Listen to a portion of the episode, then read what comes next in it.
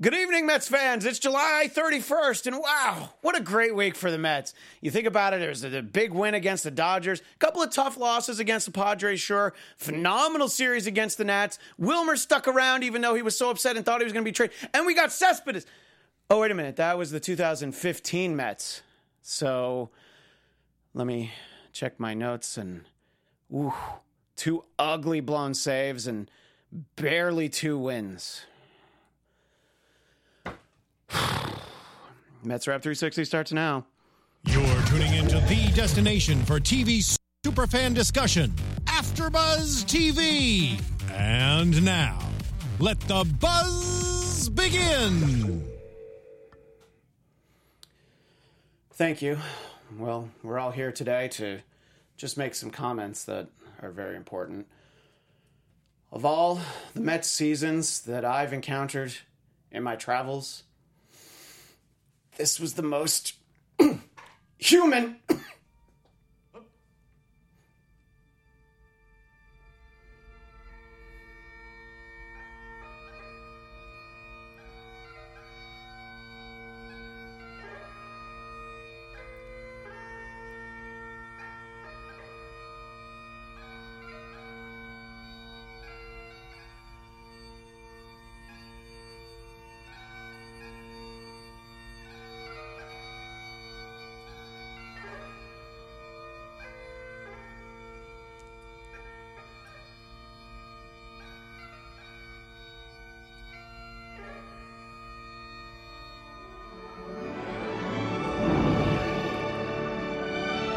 But what can we do? We soldier on because we have to.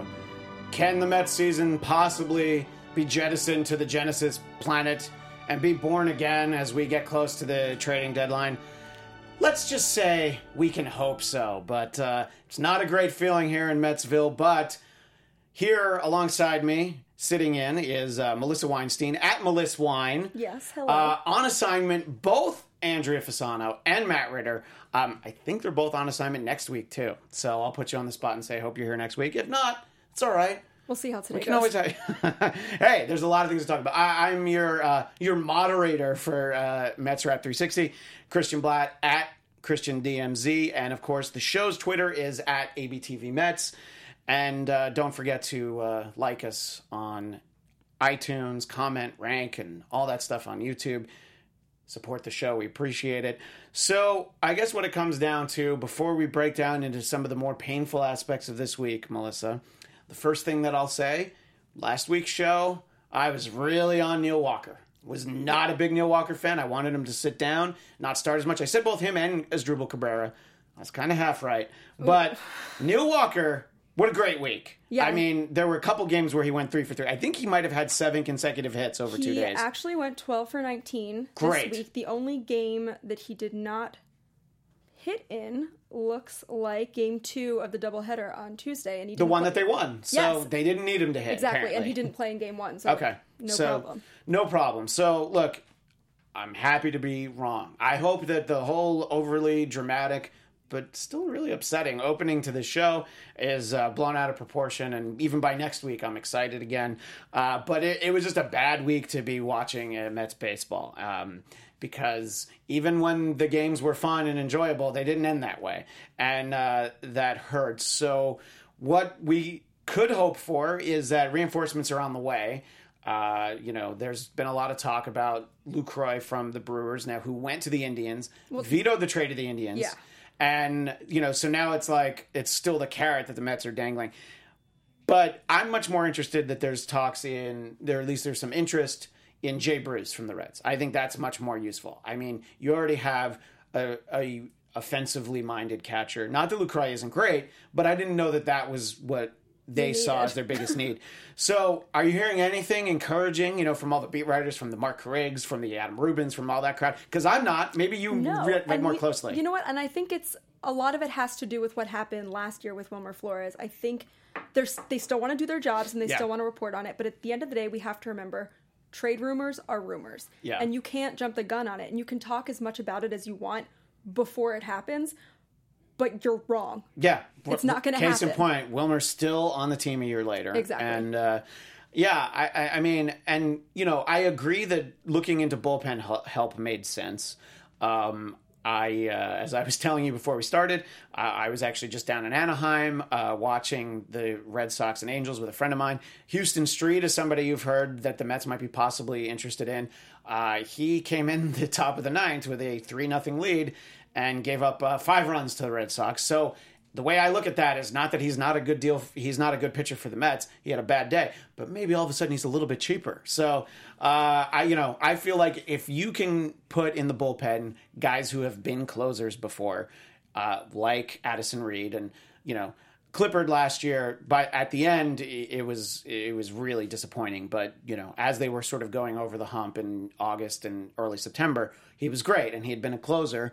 So if they can get another arm, somebody that's been a closer, Joe Smith, somebody they talked about, I, I vaguely remember him being a closer for the Yankees at one point. So, and we won't talk about specific players, Melissa, but if there's a need to address, and if you have a specific player in mind, please go ahead. But I'm not going to put you on the spot to pick Okay. it. But what do you think is the most important thing that they address in terms of, you know, in the next, what do we have, like 12, 15, 16 hours? know, one o'clock yeah. tomorrow. One o'clock our time, yeah. You know what? I think they're making too big a deal out of the Lucroy trade. Not that Lucroy isn't a great player, Right. um, but as we discussed last week, they need a big bat. Yeah. But they need to find. We're National League. You can't have a DH. You got to find somewhere to put him in the field, and they, you know, they can't do that with the guys they have. Right. And, you know, the reason why the trade fell apart with the Brewers before it worked with the Indians, before it was vetoed, was that the Brewers wanted d'Arnaud, Nimmo, and somebody else. And it was like d'Arnaud and Nimmo is sort of already too much, but you might overpay if it's a need you really wanted.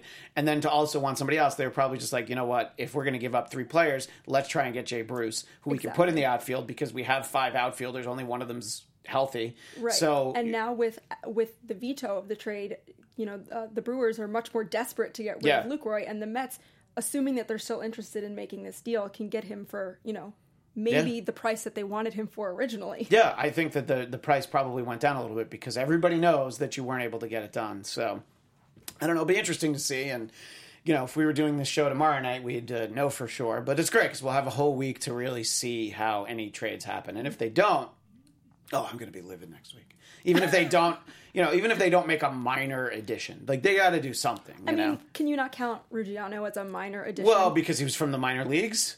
no, I mean he's now like he's a legit Met now. He, you know, overran that ball. Now Yeah, yeah, that's true. He- He, was, yeah. he got I- out stealing third. He is a true Met, and it's I- been what thirty six I hours. thought we got rid of Daniel Murphy, but there he was running the Back again. bases. yeah, I know. So Ruggiano is that going to be the uh, the the big acquisition, which was not really an acquisition? I I'm sure I do believe that they're trying, and if they don't make anything, I won't be as upset in years where the team. You know, probably wasn't as good as I hoped they were, and they didn't do anything. They're at least trying to get some stuff done, but I don't think that they. You know, look, they've already gone through a lot of stuff in the farm for some of the deals they made, mm-hmm. especially you know Cespedes. So if they they don't get it done, there'll still be some players around for the next couple years. You know, d'Arnaud, Nimmo, and who knows. And I do think it's important to note. I saw, I believe it was Anthony DiComo who tweeted just before we came on that the Mets record today was the exact same as it was at this time last year. So. Uh, after the game, four games over 500, or before the game, three games over I 500. don't, I didn't read it that close. Come on, Anthony, be more specific. No, that's He but- probably wrote it So when he that's did it. interesting because yeah, as the season's gone along, as disappointing as some of the games have been, they're sort of kind of on pace where they were last year. The difference was last year they added a guy who was just a beast, you know, And of course now, you know, I mean, he's going to get five games as a DL. Yeah. I mean, as a sorry, a DH. But right. how much is that going to do for us? Right. Well, the games are in Detroit, right? So yeah, New so York it's, and then it's Detroit. New York and Detroit. So there are five games. So yeah, ugh, five games to the DL didn't sound good. I got No, no, no, nervous. no, no. But uh, yeah, five games a DH. We've already added. I would, I'm going to say two and a half. Did they add Cabrera today? So I- not technically, but I did check. So there's eight Mets on the DL. Does not include Cespedes. Sorry, but it does include Cabrera because I'm making an assumption. and you're not counting uh, Matt Harvey, or Correct. Okay. So, so wait, no, I am. Sorry. Okay, there so are eight Mets on the DL. Do you have a list, or is it? It's okay no, if you don't. but three of them were added this week. Again, assuming Cabrera is added, and then Lagares and Reyes. Yeah. That's an absurd which number. is the perfect opportunity to talk about the Oh, Cabaret gosh. Swine, which I'm holding up for our YouTube viewers. Um, I'm getting the feeling that I should have opened it last week because he Reyes had had a good week. I, we were all feeling good about the team. Now this is like I might, I might have to drink it the last week of the season, just that you know, uh, out of As uh, long as some- I'm here, you can drink Yeah, oh, whatever no, you you- whatever happens, you'll be here the last week of the season because you know, as hopefully we're like gearing towards a wild card or even you know a, a division series or something. But uh, you know, we'll we'll see how it all shakes out. But I feel bad because I I think last week might have been the week to try and. But you know what? There's going to be something better. He's going to hit for the cycle. But it He's has gonna be something. okay. But the rules for the Cabernet wine, for those who maybe didn't see when I first talked, Reyes has to do something really significant. It has to help the team Yes. win because he's had some great games within the team lost. So uh, yeah. So anyway, we'll we'll just push this over to the side for uh, right now, so because it's it's not happening today. Uh, anyway, we talked a lot about Mike Piazza last week, but they retired his number at Citi Field today. Uh, not today. It was yesterday.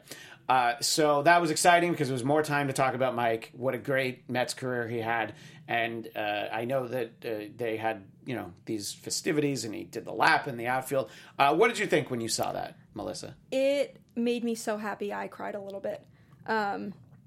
See, you're allowed to cry a little bit. Like if I cried a little bit, crying I- in baseball, No, Tom but Hanks? it- yeah, but if I cried a little bit, I'd have to pretend I didn't. No, I think you're allowed to. Well, it's it's Mike. Piazza makes me very emotional. He does. and, And- I'll, I'll always point to the game I referenced last week, the first game after 9-11. So I feel like I'm allowed to be Of emotional course, because of that. yeah. especially as it resol- revolves around that game. yeah, Um, But watching his speech, two things really stood out to me. One, when he thanked the Wilpons and everyone booed, and he said, "You know, you can't like I'm an owner now. It's Yeah. not that easy."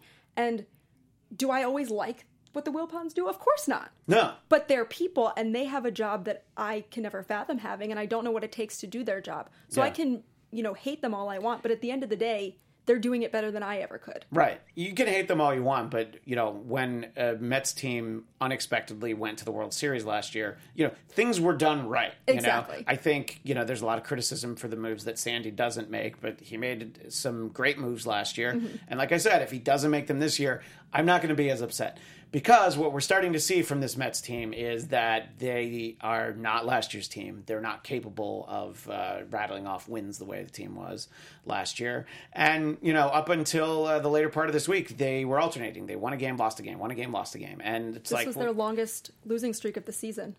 Right. Well, so it ended up being four games that they lost, right? Five. Five, but they didn't lose today. So No, we're back on the win we're back streak. on the win streak. Yeah. and Familia is back on his. Uh, Right. Well, that was the thing I was going to talk about. You know, is Familia. You know, Andrea gave him a lot of credit because he was most valuable Met in the first half, and she was right. Uh, but he has not been that because there have been those tightrope heart attack saves that we talked about last week, and then you can only do that so long, and you're going to lose them. So he was at 50, 54. 50 wait, is it 52? I think the record was the second place record was 54. So I think he got to 52. I know he's in third place. And then I was but- worried because then he lost two in a row. And I'm like, well, now he's going to lose 52. He's going to blow 52 saves in a row. I was very worried. Well, the fact that he blew two, Yeah. one is bad enough, but then Terry said that he was going to sit him. And then Terry just was like, as Andrea says, which way is the wind blowing today? And Terry was like, okay, Familia can come in and close again. And Yeah. yeah. and I mean, that, that wasn't like a very comfortable lead. No, You know? and he doesn't do well with tight leads. Not to say that you know we need to give him a three run, three run Yeah. lead for him to come in because his job is to retain the lead regardless of the gap. But at the end of the day, if if he can come in with with three runs up on the on the opposing team, that's the best case scenario. Yeah, and I mean the fact of the matter is, so this was Thursday, which was the first game in the Rocky series, which inexplicably was a day game. I get it; it was camp day, but still, like the Marlins had to travel the night before, so that was sorry, not the Marlins, but the the Rockies had to travel the night before, and that's got to be infuriating. I, I don't, I don't know, I don't know how the schedule makers make some of these decisions, but we'll talk about that another time. uh, yeah, so it was a very slim lead, and we knew that Terry said before the game that Familia wasn't available. So when Addison Reed came in in the eighth, I'm like, oh, maybe he's going to pitch two innings. You know what? He can do it. It's fine. Uh, and then Familia came out. I'm like, wait a minute, they didn't score more runs. There's this. This is a terrible idea. You knew he needed a day off, and you used him anyway. It's not like you had to have this game. You probably would have won the game if you. You know, it's always hard to say, but you had a better feeling about the game.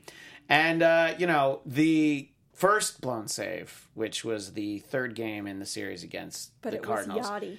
It was it was Yadier Molina, Molina. and that's what hurts. that's what hurts because he's such a diminished player and It's what I like to, re- because I don't like the Yankees, it's what I like to refer to as the Scott Brosius effect. He's a terrible player, terrible res- regular season player, and he hits like 400 in the World Series. You know, it's like, oh yeah, this is important. All right, I'm going to try now. Yadier Molina, Yadier Molina is so broken down and beaten up at this point. You just feel like, all right, he doesn't have it anymore. Mm-hmm.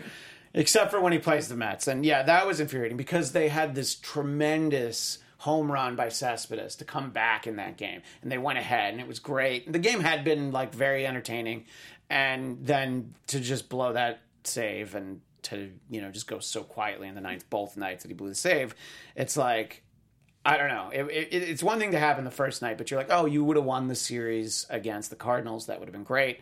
Would have gotten the next day. You would have rebounded nicely. So, and then you just have these awful games on Friday and Saturday. That you know, so Friday was uh, six to one, and Saturday was seven to two. And we'll talk about something in Saturday's game that drove you crazy. But Yes. the games were not close, so they were really not fun to watch. I talk about how much I love to watch Gary, Keith, and Ron, and I would just watch them like read the phone book and joke about it, and I would. That would but win an Emmy. by the last game, I was just like, I was so frustrated that it was just like, just get a hit, get a hit with runner scoring position. And as good as Neil Walker looked, it, it wasn't enough, you know, because Asdrubal Cabrera continues to get up in, you know, runners in scoring position and we still don't get anything to show for it. So I don't know. It's frustrating. But let's talk about Saturday, the, the end of the game. And as they talked about during the broadcast, it wouldn't have really impacted the game most likely because it was seven to two was the final. So it could have been seven to three. But you talk about it first, and then I'll weigh in. So, I have a unhealthy obsession with the rule book it, and rule books in general. Yeah. I really well, we feel- showed we showed your uh, scorekeeping last Yes. week. Yeah. And I really feel that if a rule book exists, it's because the rules are meant to be followed and it's not a suggestion book. Right. So at the end of the game, Wilmer's home run that wasn't really bothered me because I understood Terry's point that he thought it should have been a ground rule double. Yeah, because so- it, it, it wasn't that they ruled, you know, okay, it's not a home run. The fan reached over, uh, but they called him out. You know, because you could have argued that it was not a home run. That was very easily provable from the video because the guy reached down, and the angles it's a little confusing, but there's no way that the outfielder was going to catch it. So it should not have been an out. Correct. You know, And first of all, the fan who caught that. I mean, I get that you caught a ball and I but he apparently was very belligerent toward who was the outfielder was it Dahl or yes, yeah who by the way is in his first week in the majors and is killing it. yeah yeah the uh, look the Rockies have had some good luck with uh, Trevor Story and Dahl you know just right when they come up boom Mm-hmm. you know and uh, that's a team that should be better but they pitch their home games you know a thousand miles up in the air yeah I'm exaggerating but anyway So so back I- to the rule book I took to the rule book because I was curious as what does or does not count as an automatic out. So I the first thing I want to read is something that is under the category general instructions to umpires. Oh, because boy. apparently they need instructions. well clearly they need instructions because So- you get bad replay calls like that night And I'm going to tweet out an image of this later. So if you So, don't understand at what I'm saying, Wine, yes. So if you don't understand what I'm saying and now, I'll, which I'll is retweet them from at ABTV Yes. So this is from general instructions to umpires. Do not allow criticism to keep you from studying out bad situations that may lead to protested games.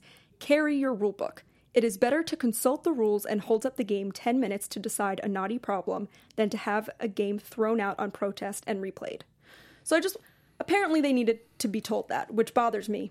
That Yeah, it's no, that they that, that yeah, that is common sense. So- I, I think ever since the Pine Tar game, that uh, there's a lot of like, just you know, try and keep your head, keep you know, figure it all out. Exactly.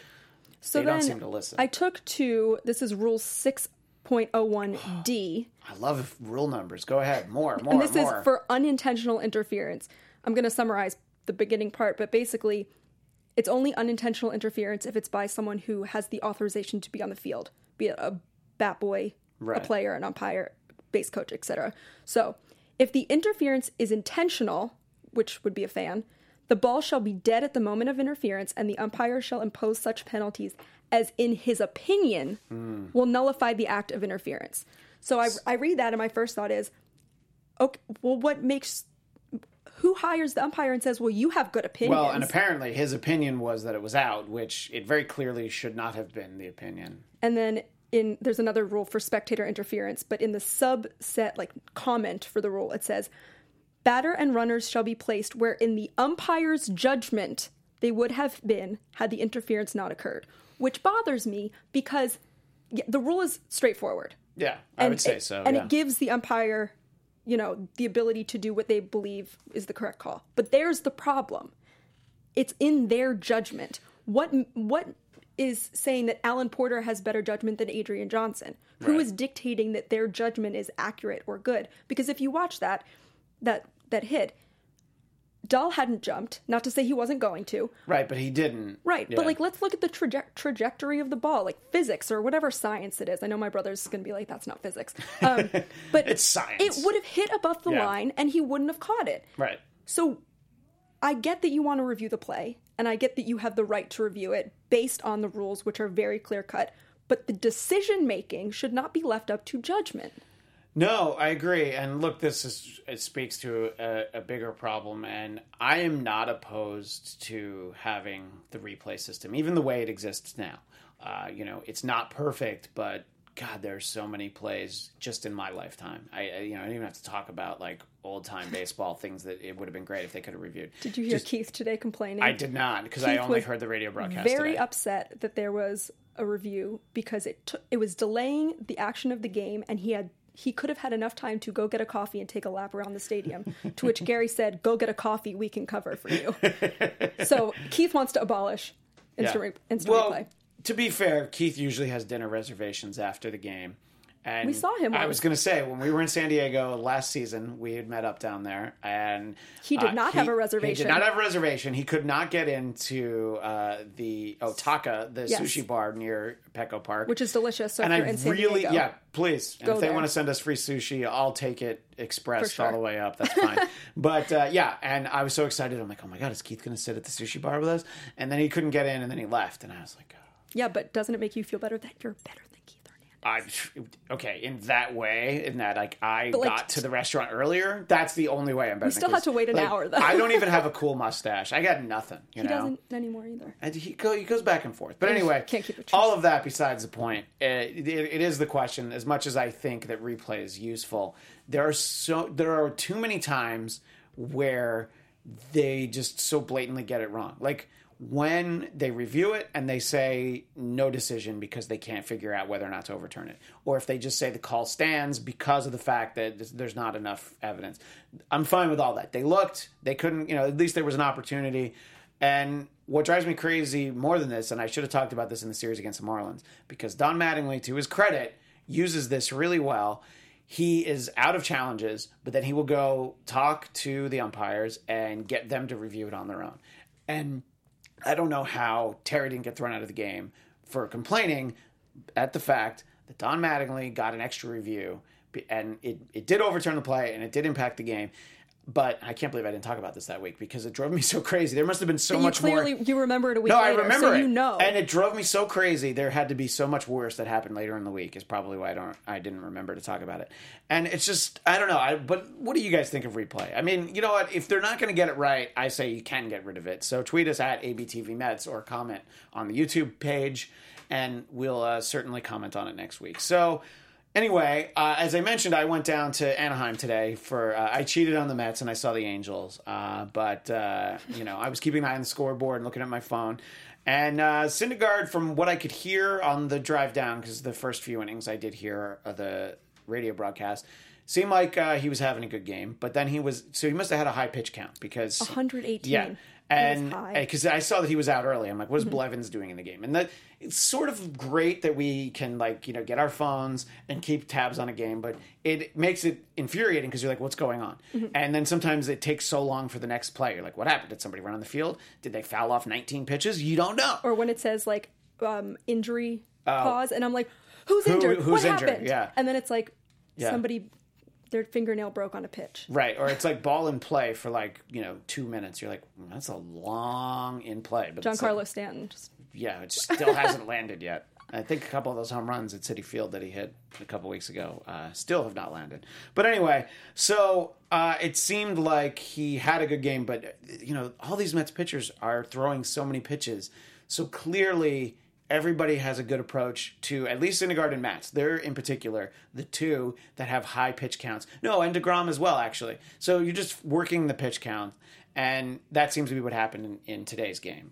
Am I correct in that? Yes. Melissa. Um, I mean, Syndergaard's pitch count was high. He wasn't pitching particularly poorly. Right. He was doing a great job. But I mean, especially with a young guy who has had, you know, been around the injury conversation quite a few times this year. What with the bone spurs? Yes, and, yeah. 118 is high That's- whether you've been in the injury talks or not. Yeah. And the fact that they let him stay in that long, I mean, is again a very Terry thing to do. The wind is blowing east, so Syndergaard gets 118 pitches today. But Yeah. you know, yeah, and then uh, you know another game he'll use five relievers in an inning. You know, so it just depends. But anyway, back to your point. Yeah, That was So the end of my point. That was the end of your point. so that yeah, and I don't know. So again, credit to Neil Walker, who I was definitely piling on last week. Glad to see that he's hitting again. It has been a long time since May, though. So nice of you to wake up and actually start hitting Did you hear his home run today? He's officially hit more home runs this year as a Met than he did all of last year as a Pirate. Is that absurd? That is absurd because uh, although it's been a long time since he hit one, because I remember he was getting close His to it. April that. was ridiculous. That. April was insane. Yeah. I know. I felt really good about the Mets in April. We started the show in May, and I feel like uh, I, I sort of. Uh, so when the show started, the Mets went downhill. just a little bit. Yeah, there's some good weeks, but uh, I, I do take some of the credit. But uh, anyway, so it seemed like a good game. And tell me about the Familia save. Uh, was it another tightrope one, or was it reasonably quick? It or was beautiful. It was a one, two, three. I love that. Bottom of the ninth. Of course, it's because I didn't watch. Of course, I had to stop watching. I'll do the show and just ask you every week. So what happened? That's too much pressure. Yeah, okay. Um, he struck out the first two guys, and the third one was a little comebacker, like like a tapper. I wouldn't call Oh, it a comebacker. To Familia, and he did a you know his little toss that was almost in the dirt and could have been pretty bad. But you know what? A one, two, three inning and a save. I'll take it. That's great. Start the streak over again. Well, and now we turn the page to the week ahead. As we alluded to, you have the uh, four games, the home and home against the Yankees. And uh, it looks like tomorrow night we'll have uh, Sabathia and Verrett. And then That'll be great. Tuesday it'll be Tanaka and DeGrom, which could be really good. Tanaka is sort of up and down, and you know what? So is DeGrom sometimes. And then there were some TBDs. Uh, Ivan Nova for the Yankees at Yankee Stadium on Wednesday. It seems like it would be Matz. Um, and then Nathan Eovaldi for the Yankees on Thursday. Probably Colon again, although he did he did not really On you know, rest. that short rest did not look good, and uh, you know he is fifty three or whatever he is, so maybe That's generous. I'm just saying. So I don't know. Maybe maybe they know they're going to add a starter, or they hope they add a starter, and they'll put him in the mix. But Melissa and I were uh, trading messages earlier today because the game Twitter. started. Oh yeah, that's right. You're right. On the you know the game was in a rain delay, and I was like, oh, this would be so great if it game gets rained out. Uh, because I just I, I don't need the stress of another you know miserable loss to the Rockies, and then Syndergaard could start against the Yankees, and everybody gets a day. But they won, so then it's like, all right, I, again, I was wrong But it did come at the cost. of Asdrubal Cabrera. Cabrera. Yeah, which you know, how much does that cost really? I'm sure he's a nice guy. I don't want him to be hurt, but he was a guy I was saying should sit down more. So Yes, but I- but sitting down by manager choice is very a different, lot different, from yeah. forced.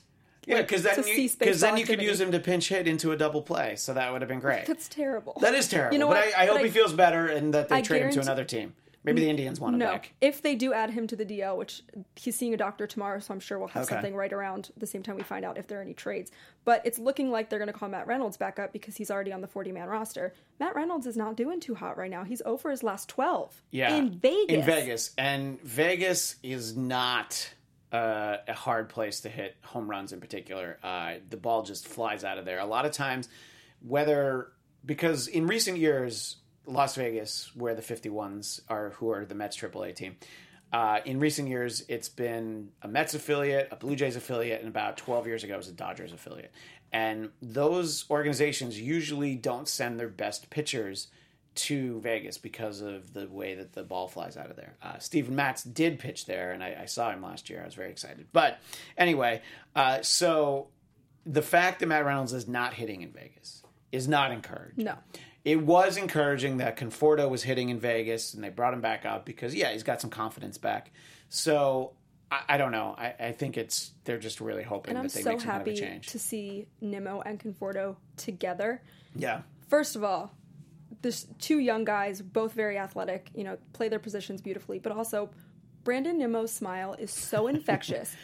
The Mets were having a terrible game and Nimmo has his little little bloop single and he's smiling like the whole world yeah. is Look, perfect and it makes me so happy. I've talked about it on the show. I love Nimmo, and uh, I hope he's around. I hope he continues to hit, obviously, but uh, I think having that kind of positive energy is exactly what they need right now because there's not a lot of good news, you know, especially if they don't make any truly significant trades. Having Nimmo around, I don't know what it, you know, if Nimmo stops smiling, then you know the season's over. I'm gonna just I hope he never stops. I don't. I hope he never stops smiling too. I just feel like so. Um, I don't know. What do you think about this matchup with the Yankees? The Yankees, who surprisingly, I don't remember this happening in the last twenty years. The Yankees have conceded that this is not a year that they're going to be competitive, and they're dealing away everyone in their bullpen. They dull away. They dealt away Aroldis Chapman. Yeah, and and Andrew Miller. Yeah, they got Clippard. So clearly, they don't. They're going ex- for it. yeah, they're going for blown saves is what they're going for, as we found with Clippard last year. So they're they just need somebody who can close because they dealt away their setup guy. Uh, I know they have uh, Dellin Betances, but for whatever reason, they're like, we'll get Clippard too. So it's amazing because now you're facing a Yankee team that knows that their management, their front office has no faith in them because they gave away all their good chips. And look, to be fair, those are great trades that they made. They got a haul for both of those players.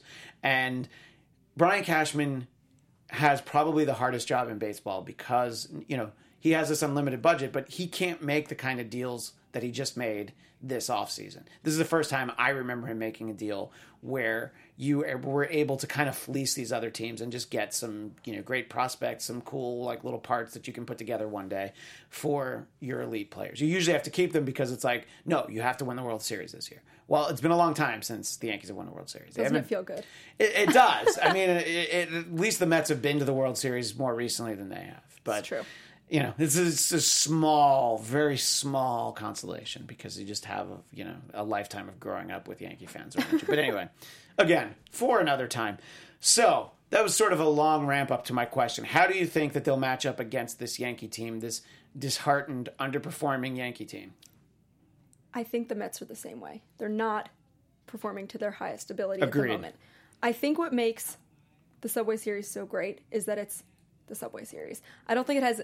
I mean, obviously, it has something to do with the talent of both teams. Yeah, but I enjoy watching it because of the the rivalry, which is you know it, it's very intense. And I mean, I'll be happy if we take two games. I'll be Yeah. happy if we win at least one. Right. Yeah. Uh, you know, and there there were the rare years where the Mets actually swept the Subway Series. I think they, eh, 2004 maybe, uh, swept like the season series, and that was when it was six, and it was crazy. And it was like that was all we were going to have to celebrate. But you know, we basically had a ticker tape parade. So anyway, um, I think that they match up pretty well, and I do find, although the Royals didn't have a problem in the World Series, when your American League team plays in the National League Park, you lose your DH, obviously. So. And you know, A Rod is not the A Rod of old, but for him to get less at bats, you know, he's going to get one at bat a game, basically. So you know, it, it's definitely a, a potential a, a tool. I mean that in every sense of the world. Thank you very much. I was very happy that I just thought of that. Uh, so that's one of the tools that they have that you know won't be performing. You know, won't be getting the opportunity to perform how he's capable. So, um, and then I do think it helps the Met to actually add Cespedes as a DH in those uh, those next two games at Yankee Stadium. And uh, unfortunately, oh, so what do I think happens? Um, I, I think that they will probably win one in each place, you know, so they will split those four games. Because as we talk about every week, the Mets are a very average team. Some weeks they're below average. This week they're a lot below average. It's very frustrating. So next week they'll be way above average. They just have to. They got to keep the scale. hey, I'll take it. That'd be great. Um, Perfect. unfortunately, after they leave the Bronx, They got to go to D Town. They got to go to Detroit, who I think has just won their seventh consecutive game. They, sw- Oh I was talking to my friend who's a Red Sox fan. Uh, they were the Red Sox were just there at er, earlier in this road trip, and they got swept. And if you look at that Red Sox lineup, the first five guys are all hitting around 300. So if you know you can get those guys out, you can definitely get the Mets out. So it'll be interesting to see. I don't know what the pitching matchups are because it's too far off. Just because I know the way things work out, we will definitely see Jordan Zimmermann with two ends because he always pitches really well against the Mets in all of his years for the Nationals. So I'm sure, oh, look, he's gone to the American League. He's in the American League Central. We'll never see him. No, of course we're going to lose a game. So it would be a heartbreaker. And I'll talk about it next week because I'm sure it'll happen. Yeah, I'm a little down, as you can probably notice. But you're looking so far into the future with such pessimism, it hurts. Yeah, well, I didn't even want to look at who they play after the Tigers because I No, was going to be it's not worth disappointed. it. Yeah, I was just, I was just like, oh man, that. But those are their last American League games of the season. So, Oh, uh, yeah. So if if Cespedes is not even say like eighty percent, just put him on the DL. Enough already. There are too many guys that are kept on the roster and not put on the DL because they might turn it around or they might be okay. And you know, it's just like I feel like if you'd put Cespedes on the DL like two, three weeks ago, he'd probably feel a lot better right now. But what do I know?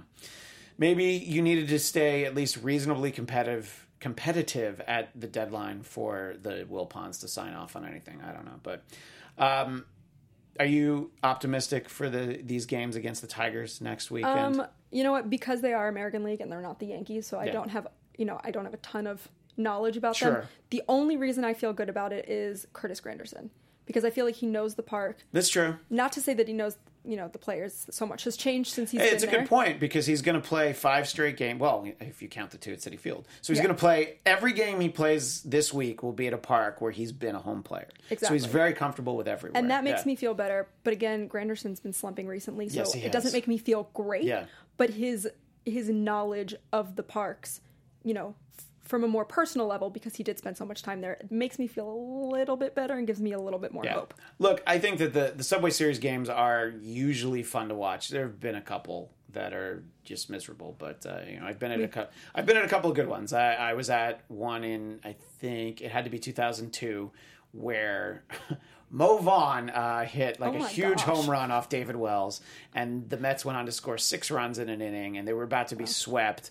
And it, it was a great feeling to be at Shea Stadium. It was one of those late ESPN games, which on you know on the East Coast they end like almost midnight. So it was very exciting. And uh, I don't know that anything's ever quite come to that. Although there have been some great ones I've watched. You know, Dave Wright gets the hit off of Mariano Rivera. So if uh, you guys have uh, favorite Subway Series memories that you want to share, just comment on the YouTube page or tweet us at ABTV Mets. Um, Melissa, do you feel like you got to all your notes? I don't want to have skipped any of the You know what? The only thing really I want to mention is Please. because we were so down on the pitchers. I just saw before we came on the air, Addison Reed today had his 26th hold of the season, and it matches the Mets franchise record. It was set 10 years ago by Aaron Heilman. So it brings up what. Uh, Why would you mention his name? Look what you did to me. I'm so sorry. I was starting to feel better, and you mentioned Aaron bleeping Heilman. But you know what? Addison Reed is going to keep going, and he's going to surpass him, and then Yeah, Heilman's and then name no one will will be ever remember his exactly. name in a positive light because you should only think negatively about Aaron Heilman. And I feel like, in general, and Steve Hofstetter mentioned this a few weeks ago when neither of us were here. oh yeah, neither of us. that- but I listened to it, so I I did know. too. Um, that he was talking about how forgettable Addison Reed is in a, in a nice way, right because he's, so good and he's locked down. Exactly. It's it's kind of like the there was definitely a stretch where Familia was forgettable in that way, where you're like, Exactly. oh yeah, okay, great, we got and it. it's so easy to to focus on your starters and your closers because obviously they have the most to do and the most time in the game. Um, so it's really easy to forget about the Addison Reeds, the Hansel Robles. Yeah. Sis. Who- Hansel Robles, another guy I was very hard on early in the run of this show. himself. He has been great lately, and you know, look, there's going to be hiccups along the way. So I do feel pretty good about the bullpen. If they add somebody in there, a Joe Smith or a uh, Huston Street, Mm-hmm. anything like that, that's only going to help. But uh, yeah, stop, you know bringing, stop bringing Erik Goeddel into games. Anyway, go ahead. So for our forgettable players, we do have, you know, Familia's streak might be over Yeah. and might be starting again.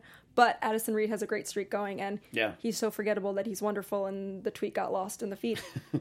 Well, uh, so I'm going to say that uh, my player of the week. I'll go first in case you don't have one and you need to Oh, think I about do. it. I'm going to go, and I'm I'm certainly uh, eating my hat, eating crow, whatever any of those sayings are. Uh, it is of course Neil Walker because in a week where uh, there wasn't a lot to point to, Neil Walker had a great week, and uh, I hope he keeps it up because he always seemed like a likable guy. When they were in Pittsburgh, you could see how much the fans in Pittsburgh loved this guy, how they, you know, they wished that they still had him to cheer for every day. So, uh, good job, Neil Walker. You're my player of the week. Melissa. I'm gonna have to go with Neil Walker. Oh my God, Neil Walker all around. Look at us agreeing Look on things. Us. Yeah. Um, you know, he went 12 for 19 this week, yes. and the Mets had five errors, and he was not one of them. He did not make Hey, one of them. That's all that matters. You know what? he he hit well. He drove in f- four runs today. I don't know how many for the whole week. I didn't count that far. yeah, there were a lot though. Yeah. But you know, he he definitely redeemed himself from the previous weeks when he had been in a slump. So Neil Walker by a mile, no question. Well, there you go. It's universal uh, because there's only two of us. So, uh, so Neil Walker wins. Uh, you can always tweet at us who you think was the player of the week at ABTV Mets or comment on YouTube. Uh, we'll be back next week. I mean, I'll be back next week. I hope Melissa's here. We'll We'll see. see who's else. Uh, one of these days, Matt and Andrea will be back.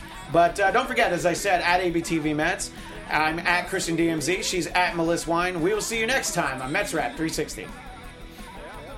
From executive producers Maria Menounos, Kevin Undergaro, Phil Svitek, and the entire AfterBuzz TV staff, we would like to thank you for listening to the AfterBuzz TV network.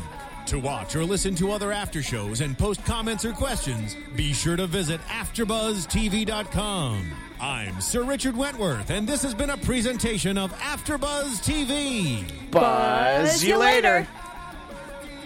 The views expressed herein are those of the hosts only and do not necessarily reflect the views of AfterBuzz TV or its owners or principals.